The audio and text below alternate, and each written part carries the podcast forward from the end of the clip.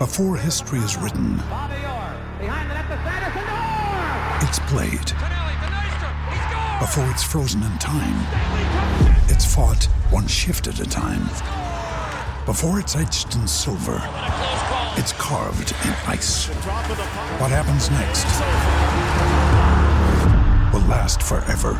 The Stanley Cup Final on ABC and ESPN Plus begins Saturday.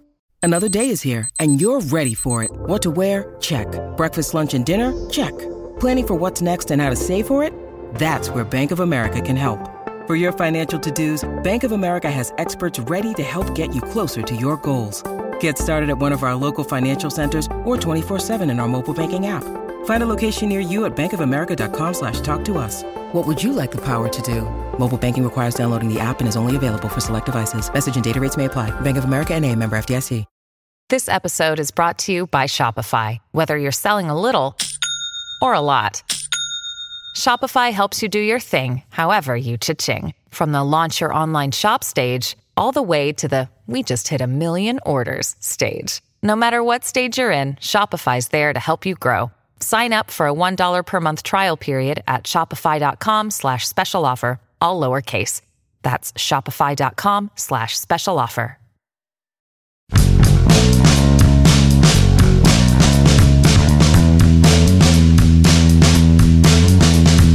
There are Bradenton home runs, and then there are home runs in Bradenton. Good morning to you. I'm Dejan Kovacevic of DK Pittsburgh Sports, and this is Daily Shot of Pirates. It comes your way bright and early every weekday if you're into football and or hockey. I also offer daily shots of Steelers and Penguins in the same place that you found this. I'm in Bradenton, and I did see Ke'Bryan Hayes launch a 421 foot grand slam yesterday in the 13 to 4 route of the traveling Braves. And I say traveling because those teams that operate far away, not to burst anybody's bubble here, but they'll only send two or three like actual players. And in this case, Atlanta started Chris Sale, who was incredible. And then, okay, yeah, but whatever, right? The ball just erupted off Key's bat. This was in the third inning, tied the game at 4 4. Bryan Reynolds came up in the fifth inning and actually outdid that, although his was only a two run shot. He hit the ball 434 feet, which was the second longest shot since StatCast began tracking stuff here in Manatee County. It's fun. And for people who are into spring results, like most of the paying customers, you know, you walk out of the ballpark thinking, woohoo, yeah, this is great. This is awesome. And, and it, it might be. It might be something that's meaningful. I asked Derek Shelton after the game about the the performance in general of the top three in the lineup with Oneil Cruz leading off. Cruz walked before each of those two blasts, which Shelton took care to mention, continuing to build him up as he makes his return. But he also didn't bother ducking the obvious issue that after the first half of the lineup, it's, you know, it, it's not known. Let's put it that way. There are possibilities. You could maybe see Rowdy Tellez hit 35 home runs the way he did a couple of seasons ago in Milwaukee. You could see Jack Suwinski not strike out 172 times. You could see Henry Davis eventually take Yasmani Grandal's apparent job and raise the roof somewhat for the offense. You could see Leo Verpagero, but you don't know any of these things. What you do know, at least you think you know, is that Hayes and Reynolds have to drive this offense. That's not going to change this year. That's probably not going to change next year.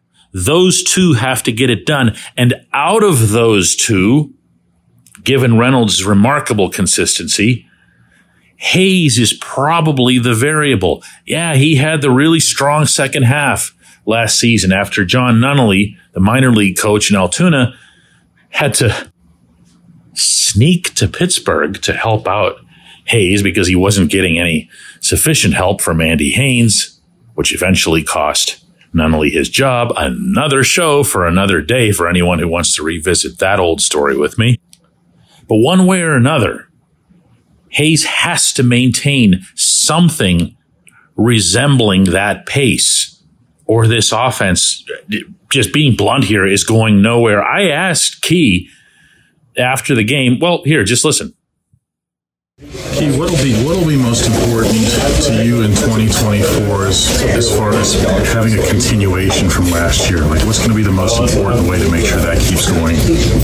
Uh, I think just with like my my work days, um, keeping those consistent, and then just being out there every day on the field, um, being healthy, um, being available, and then um, really just going out there and with my um, prep work like before the day, and then once I get out there in the game, um, just making sure I'm in the right spot and. Now, if that sounds like it's not much of an answer, yeah, he needs to work hard and he needs to be healthy and everything else here. You're going to have to take my word for it that there's a lot more that he could be saying on that subject. He knows why he got better, he knows who fixed him and he appreciates what Nunnally did. He also respects the environment that he's in, which does have Haines as the hitting coach. So if he wants to stay on that same track while at the same time not kicking up a dust storm over what happened, he's basically going to have to be the adult in the room, and I do mean the only adult in the room in this specific scenario and just move past it make sure that he's continuing to do the right things. And look, I don't want to overstate this because this was half a season, actually a little bit less than half a season when Hayes took off. But between his defense, which has both historians and advanced statisticians glowing about his place like all time as a defensive player, not as a defensive third baseman, but just as a player at any position. If Hayes can perform the way he did at the plate, or even close to that, my friends, you are talking about a special player. And imagine that signed and sealed to a long term contract. When we come back, J1Q. This portion of Daily Shot of Pirates is brought to you by our friends at North Shore Tavern, that's directly across Federal Street from PNC Park. It's home of Steak on a Stone, an eating experience, underscoring the word experience. The steak is brought to you partially cooked on an 800 degree stone, and you do the rest. It's a ton of fun, it's a great meal, and it's a baseball atmosphere like no other in Pittsburgh. North Shore Tavern, right across Federal Street from PNC Park. Ryan Reynolds here from Mint Mobile. With the price of just about everything going up during inflation, we thought we'd bring our prices down. So to help us, we brought in a reverse auctioneer, which is apparently a thing. Mint Mobile unlimited premium wireless. Ready to get 30, 30, bit to get 30, bit to get 20, 20, 20, bit to get 20, 20, bit to get 15, 15, 15, 15 just 15 bucks a month. So, Give it a try at mintmobile.com/switch. slash $45 up front for 3 months plus taxes and fees. Promo rate for new customers for limited time. Unlimited more than 40 gigabytes per month slows. Full terms at mintmobile.com.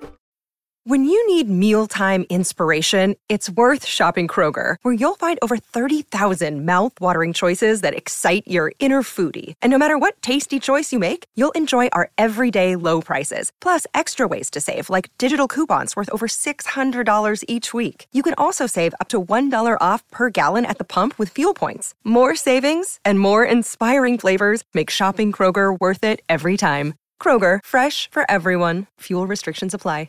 Now's the time to save 30% on wedding jewelry, only on BlueNile.com. Make sure your wedding ring is the one with your pick of diamond and lab grown diamond bands, all hand finished and graded for excellence. Or surprise her with something blue she'll love for life, like a stunning pair of sapphire earrings. Blue Nile's jewelry experts are available 24 7 to help, from fit questions to style advice. Right now, get up to 30% off at BlueNile.com. BlueNile.com.